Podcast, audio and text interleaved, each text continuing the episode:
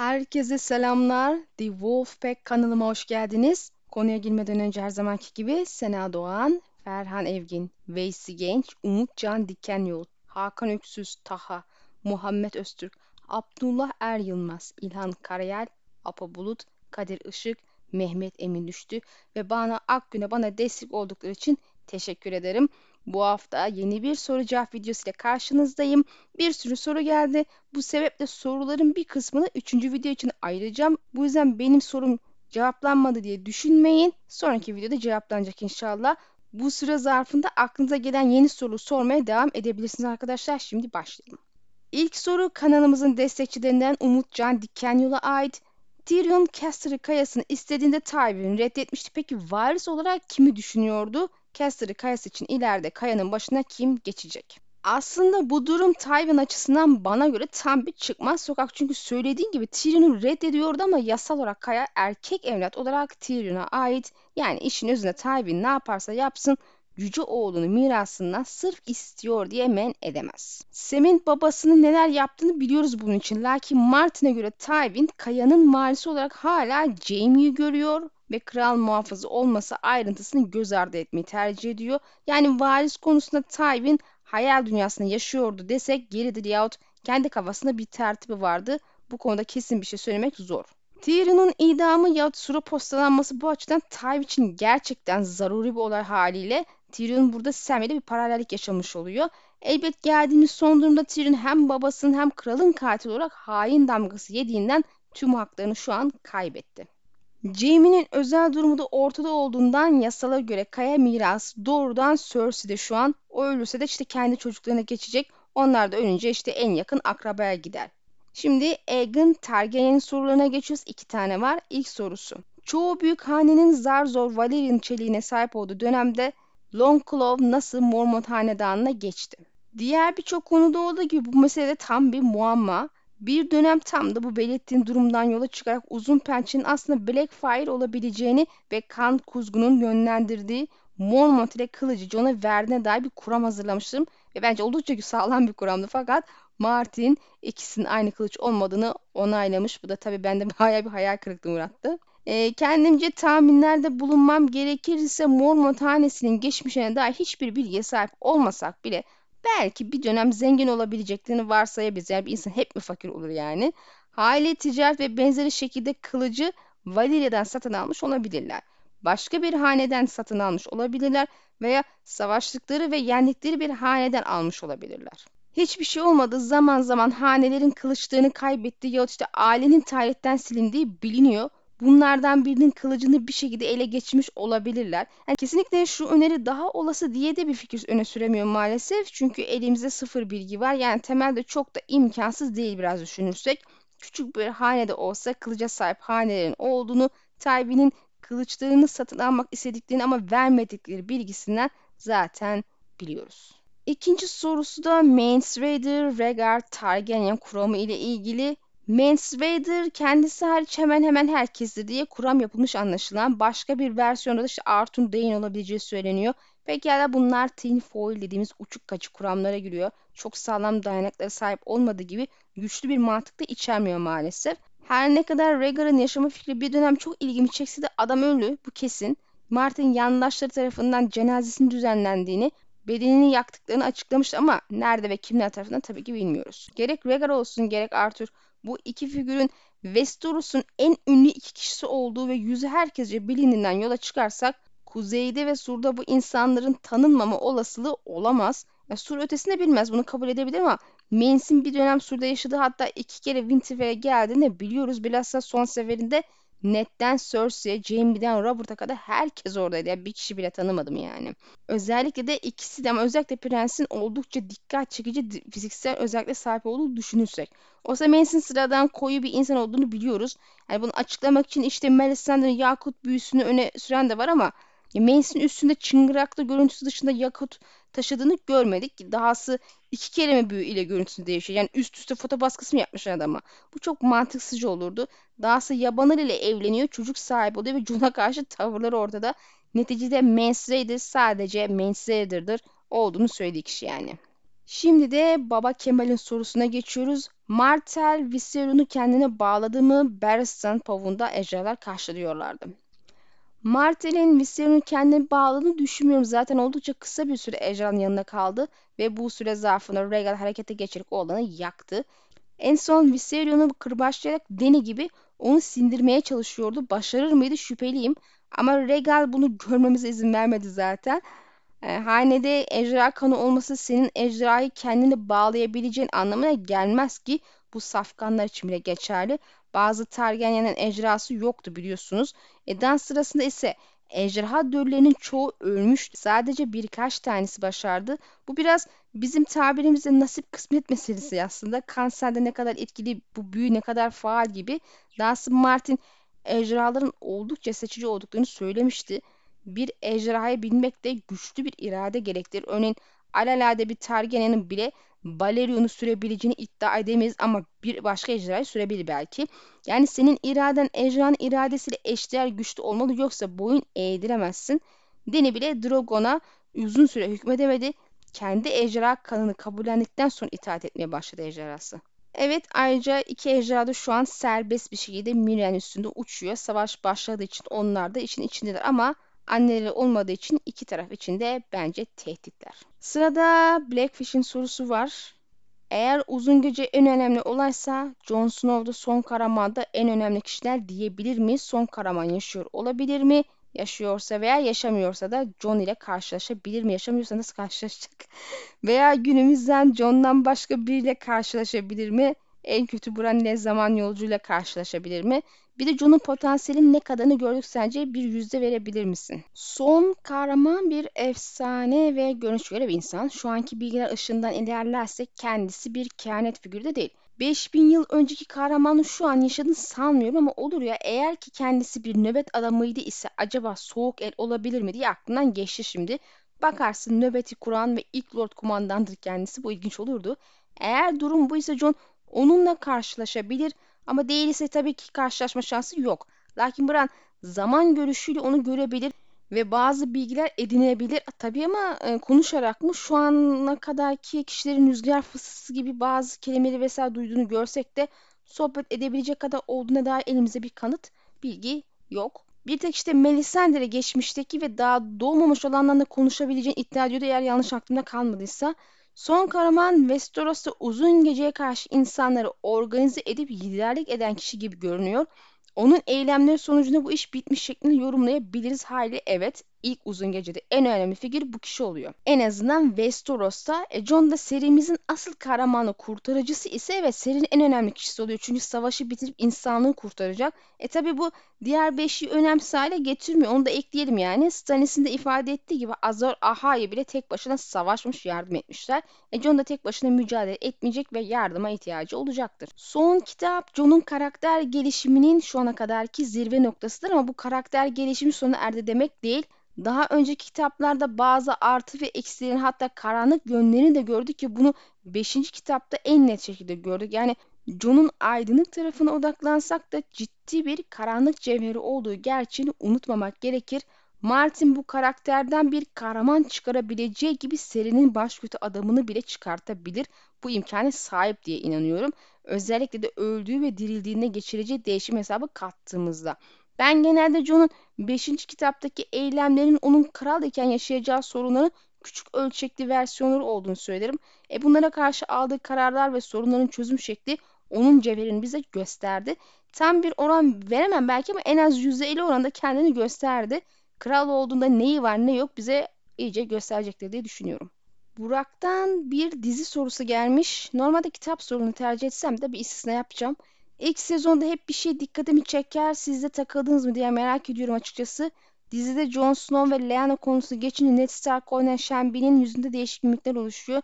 Sanki Jon Snow ve Lyanna akıbetini biliyormuş gibi rol yapıyor. Sizce Sean Bean bunu biliyor muydu? Sean Bean bu konuda açıklama yaptı ve bilgi sahibi olmadığını söyledi. Bahsettiğin şekildeki mimik hareketleri vesaire tamamen yönetmen ve senaristlerin ondan istedikleri şekilde rol yapmasından kaynaklıdır. Hüseyin Kılıç'tan bir soru. Merhaba Jamie'nin Catelyn tarafından yargılanması kesin gibi ne gibi bir kurgu öngörüyorsun? Öncelikle selam. Aslında eski videolarda buna değinmiştim ama kısaca özetlemek gerekirse eski forumdan Starganian isimli arkadaşımızın kuramını destekliyorum bunda.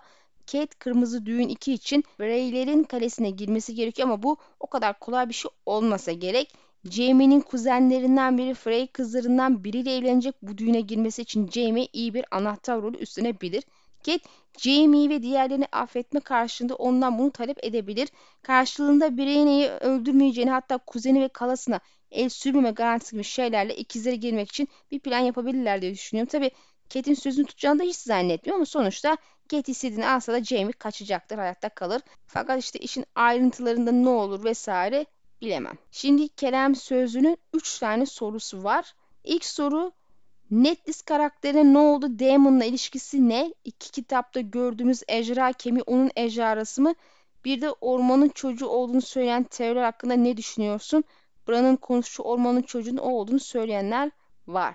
Netlis gerçekten ilginç bir karakter ve Damon ile olan ilişkisi karmaşık yansıtılıyor. Ateş ve Kan kitabı bir çeşit söylentiler ve belgeler ile karışık bir tarih kitabı özelliği gösterdiği için Martin birbirinden farklı iki versiyonu güzel harmanlayıp sunmuş. Yine de muhtemelen bu kız onun metresiydi. Çocuğu olabilir mi diye düşündüğümde kızın doğum tarihine ve Damon'un o sıralarda nerede olduğuna baktığımda bu pek mümkün görünmüyor. Kız 113 yılında Driftmark'ta doğmuş. E Damon o sırada basamak taşında yeni sürgünündeydi. Savaş veriyordu. E 115'de işte karısı önce geri döndü. E yani görüntüsü pek ilgi çekici bir olmasa da Damon için muhtemelen çekici olan kişiliği ve becerikli bir olmasıydı. E John'un sıradan ve kusurlu görülebilecek bir gezegenin kişiliğine kapılması gibi düşün. E zaten Damon'ın serseri kişiliğine yakın bir doğası var kızın. Bu yönden ilgisini çekip kendisine aşık etmişler herhalde. Ormanın çocuğu olduğunu sanmıyorum. Gayet düz insan işte. Arya gibi kısa ve sıska biri o kadar. Yani her güdük ormanın çocuğu ise ben de öyleyim halde. İşin şakasını bir kenara bırakırsak kızın sonraki hayatı muamma. İşte onda tapanlar falan olduğu söyleniyordu ama işte bilmiyoruz. Ejderhasının ondan daha uzun yaşadığı kesin ama hayatları boyunca gizlendiği aşikar. Benim için asıl merak konusu olan kız öldükten sonra ejderhanın kendisini gizlemeyi nasıl başardı? Yani hayır e, o gördüğümüz ejderha kemikleri ona ait değil. İkinci sorusu Euron neden bu kadar büyüyle alakalı yaşadığı demir adalarda büyü kullanmıyor? Neden Euron bu kadar tuhaf Valilia çeliği zırhı nereden buldu veya ejderha borusunun gözündeki kırmızı taş falan gerçekten Valeria'ya mı gitti mi? Biraz karışık olmuş soru. Anladığım şekilde cevaplayacağım. Öncelikle Euron niye tuhaf? Çünkü tuhaf. Yani Martin öyle yazmış. Herhalde adam bir çeşit e, psikopat diyebilirim. Narsist psikopat bir tip. Yani narsist bir sosyopat da diyebiliriz. Yani ikisi birbirine çok yakın terimler o yüzden hangisini yakıştırırsam buyur seç. Yani böyle doğmuş yani yapacak bir şey yok ya da yani doğduğu zaman kafasının üstünde düşmüş de olabilirler. Euron büyülere ilgi duyuyor ama bir büyücü değil neticede. Haliyle büyü kullanmasını beklemek çok da doğru olmaz. Dahası büyüler savaş kazanmasına yardım da etmez. Çünkü bu Martin'in felsefesine zaten ters. Ona göre büyü böyle şeyler yapamaz ve ancak sorunun parçası haline gelebilir. Tabi ufak tefek yardımcı olacağı faydası olur. Ama hani genel olarak bir büyü yapayım da tüm ordu ölsün gibi şeyler yazarak ters. E bu onun için hile kolaya kaçmak gibi bir şey gerçekçiliğini azaltıyor. Melisande bir büyücü mesela ama orduların yenilmesini sağlayacak bir güce sahip değil. En fazla işte ufak tefek yardımları dokunuyor, dokunur. E, Euron zırhı Valeria'da buradaki bariz yani bu yoksa nereden gelecek? Tabii ben belki aşağıdan da bulmuş olabilir diye düşünmüştüm. Ama evet Martin gayet net şekilde Valeria'ya gittiğini onaylamış. E, bunu hatırlattığında iyi oldu aslında bu konuda shorts videosu yapmak istemiştim. Tamamen aklımdan çıkmış. Üçüncü son sorusu da Hound'un nasıl göründüğünü merak etmiş. Dizdekini pek sevmemiş. Yani öncelikle dizideki oyuncuların kitaplarda olduklarından daha yaşlı olduklarını gözden kaçırmamak gerek. Dahası tabii ki birebir aynısı olması mümkün değil. Hem istediğin şekilde iyi rol yapacak bir oyuncu bulmak hem de birebir bedensel özellikle sahip birini bulmak her zaman zordur. Ama tabii ki bu makyaj meselesinde hem Game of Thrones hem de House of Dragon hep basat yani sınıfta kalıyor. Ya işte birebir doğru düzgün yapmıyor maalesef. Biraz sinir bozucu bu. Yani biliyorsunuz Kral Viserys'in siyah sakalları vardı arkadaşlar. Siyah sakal, siyah kaş falan. Safkan bir Valeria'nın siyah sakalı. Yani bir şey diyemiyorum. o yüzden yani bu açıdan beğenmedim diyorsan hak veririm bir şey diyemem. Ama oyuncunun kendisi anlamında diyorsan yani evet fazla yaşlı duruyor. Kitaplarda tızı 30 yaşlarının başında bugünün genç erkeği diyebileceğimiz ama eski dönemlerde orta yaştan gelmiş bir adam. Yine de tabii ki de genç kitapta. Brienne'den bile uzun, dağdan tabii ki kısa. En az 2 metre boyunda iri, kaslı ve güçlü biri. Martin yüzü yanık olmasa işte ortalama bir görüntüye sahip olduğunu ifade etmişti. Yani tabii ki bir Kıvanç Tatlıtuğ olmasa bile yüzü gözü düzgün biriymiş yani. Yanık olmasaydı. Tabii şu an yanık yüzü gerçekten çirkin olarak resmediliyor. Dizideki yanık yüzü bir şey değil yani. Kitaptakinin yanında hafif kaçıyor. Yanık yüzü siyah bir et ve boğazına kadar yaralardan oluşuyor. Çenesinden bir parça et gözüküyormuş. Kulağı güdük kalmış ve yanık tarafında saç uzamadığı için saçını o yöne tarayarak kapamaya çalışıyor. Konuşurken yanık ağzı seyiriyor gibi görünüyor. O kısım zaten dudak da yok. Yani videoya koyduğum resmine kitaptakine çok yakın bir görüntü diyebilirim. Aslında benim başka sevdiğim bir e, resim vardı ama onu bulamadım. Orada çok karizmatik çıkmıştı. Sırada Mustafa Kara'nın sorusu Targaryenlerin Doom'dan kaçması sadece Azor Ahai'nin kendi soylarından gelecek olması mı? Ötekiler yok olduktan sonra Targaryenler de yok olur mu yoksa Valyria tekrardan yükselir mi? Arada kaldım. E tabii ki kesin bir bilgimiz yok ama bence de tam olarak olay bu. Azor Ahai'nin Targaryen soyundan gelecek olması onların kıyametten kurtulmasını sağladı. Artık bu ateş güçleri vesaire neyse arkadaki bunun olacağına emin oldu. Valeria'da 40 tane ejderha lordu hanesi ve kat ve kat daha fazla Valeria hanesi var. E onlarcasının içinden sadece Targaryenler bu rüyayı görmüş. Belki başkası da görüp kale almamıştır şeklinde bir bilgi ekleyebilir yazar ileride ama şimdiki hale baktığımızda sadece bu aile özgü bir görü gelmiş diyebiliyoruz. Dahası bu hale bilinmeyen bir sebeple ejderhalara borusuz bilmeye başlamış. E demektir ki diğer ailelerden bile özel bir tarafı var. Belki kökleri şafağa ilk Azor Aha'ya kadar dayanıyor olabilir de. Tabi bunlar tamamen böyle afaki konuşmalar. Dene'nin ilk kitapta gördüğü hummalı rüyasında alevli kılıç tutan bir sürü adam vardı ve gözleri ambensiz falan şeklinde de tanımlanıyordu. Valeria'lı görüntüsü vardı yani. Muhtemelen Dene'nin çok eski ataları bunlar. Ötekilerin tamamen yok olacağını sanmıyorum. Yine de bu olaya nereden baktığına göre değişebilir. Bir denge gelmesi gerekiyorsa savaşın son bulup kalıcı barış sağlanması mantıklı olandır. Neticede buzda ateşte doğa unsuru içinde yer alır yok olmaması gerekir diye düşünüyorum. E diğer yandan hani ateş temsilcisi olsa da ateş büyüsü gibi şeylerin dayanağı ejderhalar da Targaryen yahut işte diğer Valeria haneleri değil. Bu sebeple ötekilerin yaşaması veya ölmesinin doğrudan Targaryenler içinde benzer kader çizmesi gerektiği sonucuna ben varmıyorum. Eğer denge derdimiz yok ise ve olay klasik bir kötü yok etse yani bu öyle bir kurgu ise gene dediğim değişmiyor tabii. Her şekilde birbiriyle bağlantılı değil kaderleri. Aynı olmaz demiyorum bak bağlantılı değil diyorum. Deni muhtemelen ölecek geriye bir John kalacak. İki hanenin de ismini anılıp yaşatmadığı sürece Targaryen hanesi yok olabilir yahut işte Aegon ölmez ise bu isimli haneyi yaşatabilir.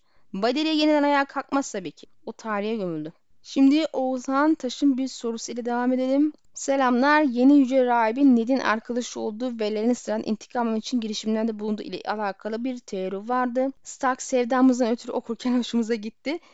Kitap içerisinde bu teorinin gerçeklik payı var mı acaba? Selam. İlk duyduğumda benim de çok hoşuma gitti ama Howland Reed 30 yaşının başında lakin betimlemelerden çıkardığımız kadarıyla Yüce Rahip ileri yaşlarda bile genç değil. Tabi Reed erkenden yaşlandı ise bir şey diyemem ama sanmıyorum. Adamın betimlemesine bakacak olursak gerçekten de bir adalı gibi. Yani Reed'in kendisi olmasa bile bir adalı ya Reed'in ailesinin yaşlarından biri olabilir bu kişi. Haliyle Howland tarafından kendisi gerçekten gönderilmiş olabilir içeri sızması adına.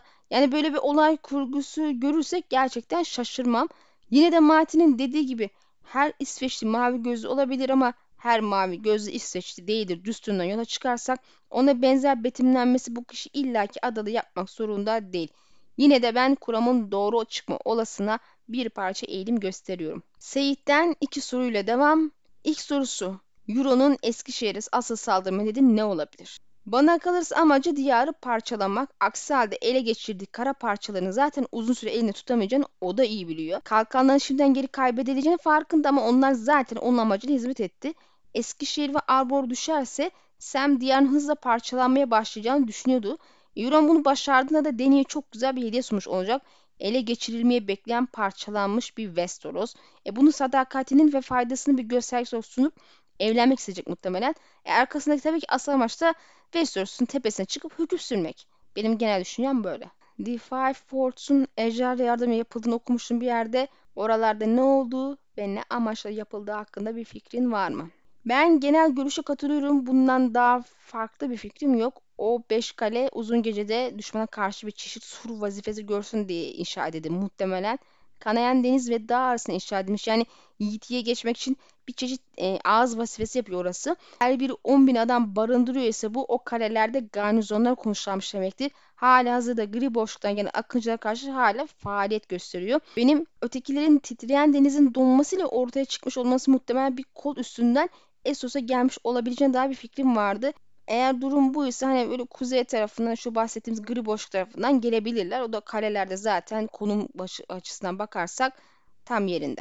E zaten kaleler erimiş siyah taşlardan yapılma. Bu da onların gerçekten ejderha aleviyle yükseldiğini gösteriyor. Başka türlü inşa edilemezler. Üstadlar Valeria'dan önce yükseldiği için bu mümkün olamaz diye düşünse de Valeria'nın uzun gecenin yaşandığı dönemde kurulduğunu ama Westeros'ta bile Targaryen öncesi ejderhanın olduğu biliyoruz. Yani ejderhalar hükmeden sadece Valeryalılar olamaz. Şafak'ta da ejderha sürebilen biri veya birileri vardı muhtemelen. Kan taşı imparatoru gökten düşen bir siyah taşa tapmaya başlamış. Bu muhtemelen aynı taş.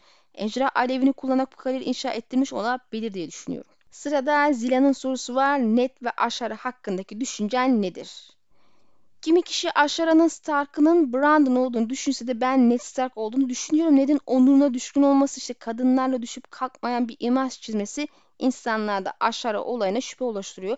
Makul bir şüphe elbette ama karakterlerin asla yapmam dedikleri durumlarda kendini bulduğu da oluyor.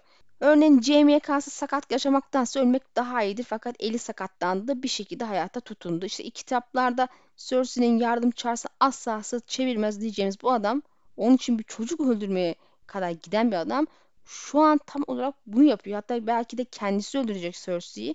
Rob ve John da net tarafından yetiştirildi ve onun onur ve namus anlayışına hakimler. Lakin buna aykırı resim çizen eylemlerde de bulundular. Gördük yani. Edası Rob Freylere verdiği sözü bozuk ve gerçekten ciddi bir şey. Yine de bu olan aykırı istisnalar o karakterlerin kişiliklerinin genelinden ödün vermiyor. Bu sebeple Ned'in de benzer hareket etmesi şaşırtıcı olmaz. İmkansız bir durum yok yani. Neticede benim biçim var diye John'u alıp geldi. Herkes şaşırmış olsa bile yalan söylüyorsun sen böyle yapmazsın demedi hiç kimse. Fakat onurludur demeye de devam etti.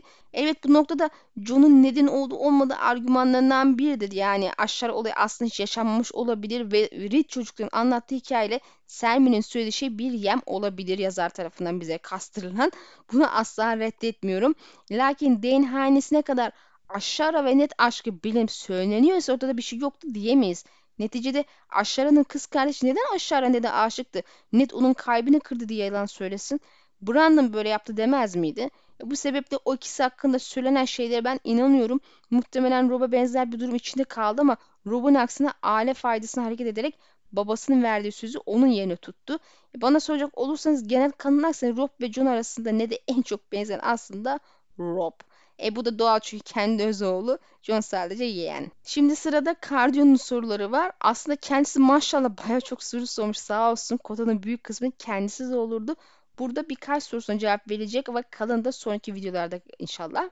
İlk sorusu gece nöbetçileri neden siyah giyinmeye devam ediyorlar? Uzun gecede her yerin karanlık olduğu bir zamanda siyah giymenin mantıklı olabilir ama bembeyaz bir ortamda bunun zararları gözden kaçmayacak derecede büyük olduğunu farkındayız yüzyıllar sonra White'ler bile efsane olmuşken neden siyah giymeye devam ediyorlar anlamış değilim. Aslında mantıklı bir soru. Martin öyle istiyor diye kestirme bir cevap verebiliriz. Ee, bunun dışındaki cevaplar sadece mantık yürütme olur. Gece nöbeti adından da anlaşıldığı gibi zaten uzun gecede kurulduğundan bu ismi almış gözüküyor ama bunlar hala gece nöbet tutmaya devam ediyor gündüz ek olarak. Şunu unutmamak gerekir ki gelenek bilhassa eski dönemlerde toplum nezdinde çok mühim bir olgudur. Siyah ile yola başlamışlar.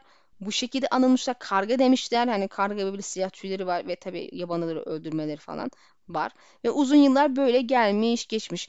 Bir zaman sonra da çıkıp da gelenekleri boş verelim. Kar beyazından beyaz giyinelim. Daha mantıklı diye bir düşünce peyda olmasını bekleyemeyiz. Özellikle Mensted'in o pelerin hikayesinde düşünürsek.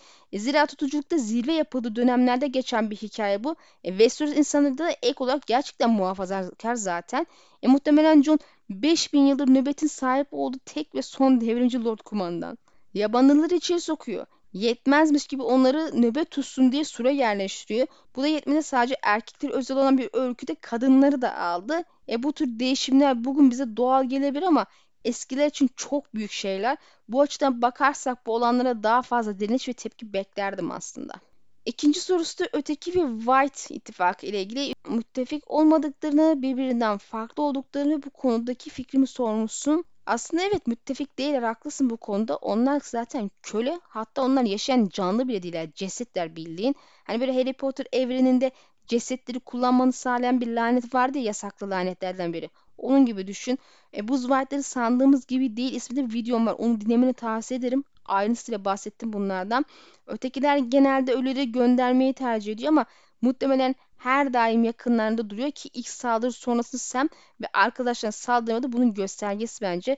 E zaten Thor'un buna göre sen görmezsen bile onlar hep orada bekliyorlar. Üçüncü sorusu Robert Strong'un Sandor olduğunu düşünürsek kafası kesip Dawn'a gönderildiğini okuduk ve Dawn'daki kafatası da gerçekten büyük birine ait. Şahsen Sandor'un olduğunu düşünüyorum. Şu an Strong'un kafası için kimi kullanılmış olabilirler? Ben Kuzey Kralı Rob'un kafası kullanıldığını düşünüyorum. Çünkü kesildikten sonra King's Landing'e gönderilmişti. Aynı şekilde Kaybon büyük bir kafatası yapmış olabilir ve Dawn'a gönderilen kafatası o olabilir. Kafatası özellikle etsiz ve bembeyaz olarak tarif edilmişti ve gönderilmesi çok uzun sürmüştü. Sen bu konuda ne düşünüyorsun? Önce küçük bir düzeltme yapayım. Sandor küçük kardeş Taz olan yani. Senin bahsettiğin Gregor Dağ. Dağ meselesinin altından ne çıkacak inan ben de çok emin değilim. Daha cüssü bakımından kendisine denk birinin olmadığı bir kişi. Haliyle o boyda kafatası kimden çıkar çok da bilemiyorum. Yine de hani neticede kafadan bahsediyoruz. Belki kara hücrenin birinde kocaman kafası olan biri vardı ve onu gönderdiler. E, Tyrion'un kafası da vücuduna oranda büyüktü. Böyle insanlar var neticede. Bu sebeple Kaybon bir şekilde kafatası buldu onu gönderdi diye düşünmeye eğilimindeyim. Uzun sürmesinin sebeplerinden biri de belki hani bunu arayıp bulmasıyla ilgilidir. Açıkçası kafasının kesilip de gönderildiğini ve onun yerine başka kafa dikildiğini düşünmek daha istemiyorum. Zira Martin için bir uçuk kaçık bir şey olur. Hani kafa kesildiğinde ateş bağırsı diriltemeyen kızlar şöyle bir köşede dururken sırf büyüyü bilimle harmanladı diye Kyburn gibi yarım üstadın bunu başarması abartılı ve evrenin kurallarına bana göre aykırı olurdu. Ölü diriltiyoruz ama abartmayalım bence derim Martin'e. Dördüncü sorusu Tight oyunları giriş bölümünde seri boyunca bir daha asla görmediğimiz olay yaşanıyor ve 6 tane White'ı bir arada görüyoruz. Burada White'ler hakkında çok fazla bilgi ediniyoruz. Teke tek dövüşe karışmayacak kadar onurlar ama dövüşün sonunda Weimar'ın cesedine özellikle gereğinden fazla hasar veriyorlar ve özellikle hazırlıklı gelmişler gibi 6 kişiler. White'ların bir görüde görüp bir olayı gerçekleştirdikleri Weimar'ı da John saldıkları için öldüklerini düşünen Terry'i biliyorsundur. Seri boyunca John hikayesinde White'lar ile etkileşime geçtiği bir yer yok. John sürekli ölülerle karşılaşıyor. White'lere zarar veren tek karakterimiz Samuel. Bu sebeple peşlerinde oldukları kişi Sam olabilir mi? Özellikle Fist of First Man'de Sam'in peşindeymiş gibi hareket ediyor. Giriş bölümünde de Weimar sanki anlayacakmış gibi başka bir dille konuşmuştu. Bunlar göze alındığında ve teoriyi doğru sayarsak görürde gördükleri şey ne olabilir? Samuel serinin ilerisinde ne yapacak da White'lar bunu durdurmaya çalışıyor. Bu konuda seni gene videomu yönlendirmek istiyorum. Ayrıntı için bahsettiğim videoyu biliyorum. Gray araya zamanda videosunu yapmıştı. Ben de kapanan forumda çevirmiştim. İşte kanalı açınca da aynı konuyu video yaptım. İsmi Ötekiler Kimin Peşinde. Teke tek dövüşlere karışmamaktan ziyade karşıda kim olduğunu emin olmak isteyen bir halleri vardı bence. Eğer kuram doğruysa ki bana göre doğru. Ötekiler önce aradıkları kişi olduğunu emin olmak istemiş olmalılar diye düşünüyorum. Dikkat edersen nöbete bir tane falan öteki saldırmış birliğiyle beraber. Sayı yanlış hatırlıyorum gerçi. Ama burada altısı birden geliyor. E zaten sadece iki yerde saldırı görüyoruz ve ikisi de nöbete karşı. Eğer aradıkları Johnny sevi o olduğuna emin olsalardı Muhtemelen altısı birden gelebilirdi üstüne. Tabii onu öldürmek istiyorlarsa. E, ikinci saldırıda John nöbetin arasında olsaydı da muhtemelen arkadan başka ötekiler çıkar gelirdi. Unutma ki Craster John'un Mormont'un kafilesi beraber olacağını sanıyordu ve onu bir Stark olduğunda anladı. Belki bunlar Stark falan arıyorlar galiba. Tabi herhangi bir Stark aradıklarını zannetmiyorum. Özellikle belirli bir Stark. Ne hikmetse arkasına bunlar saldırdı zaten ama John son dakika yarım ele beraber başka bir vazifeye gitmişti biliyorsun. Yani olayın Sam'le ilgili olduğunu zannetmiyorum. Sam sahnesi sadece işte hem Sam'in karakter gelişimi açısından ve cesur olsun vesaire diye hem de e, o hançerin işe yaradığını göstermek için. Yani ejderha hançerinin. Beşinci sorusu biraz farklı. Siz de kendi yorumunuzu video altına bırakabilirsiniz arkadaşlar. Dunk ve Ek hikayesi gibi iki kişinin ana karakterleri olacağı bir novel olsun isteseydim bunlar kim olurdu? Aslında ben de senin gibi Arthur Dane isterdim ama Dane ve Rhaegar'ı Her not turnuvasının öncesinden yaşananları okumak, prensin niyetini görmek iyi olurdu. Rhaegar'ın ölümü sonrasında net gelene kadar neler yaptı bunu okumak hoş olurdu.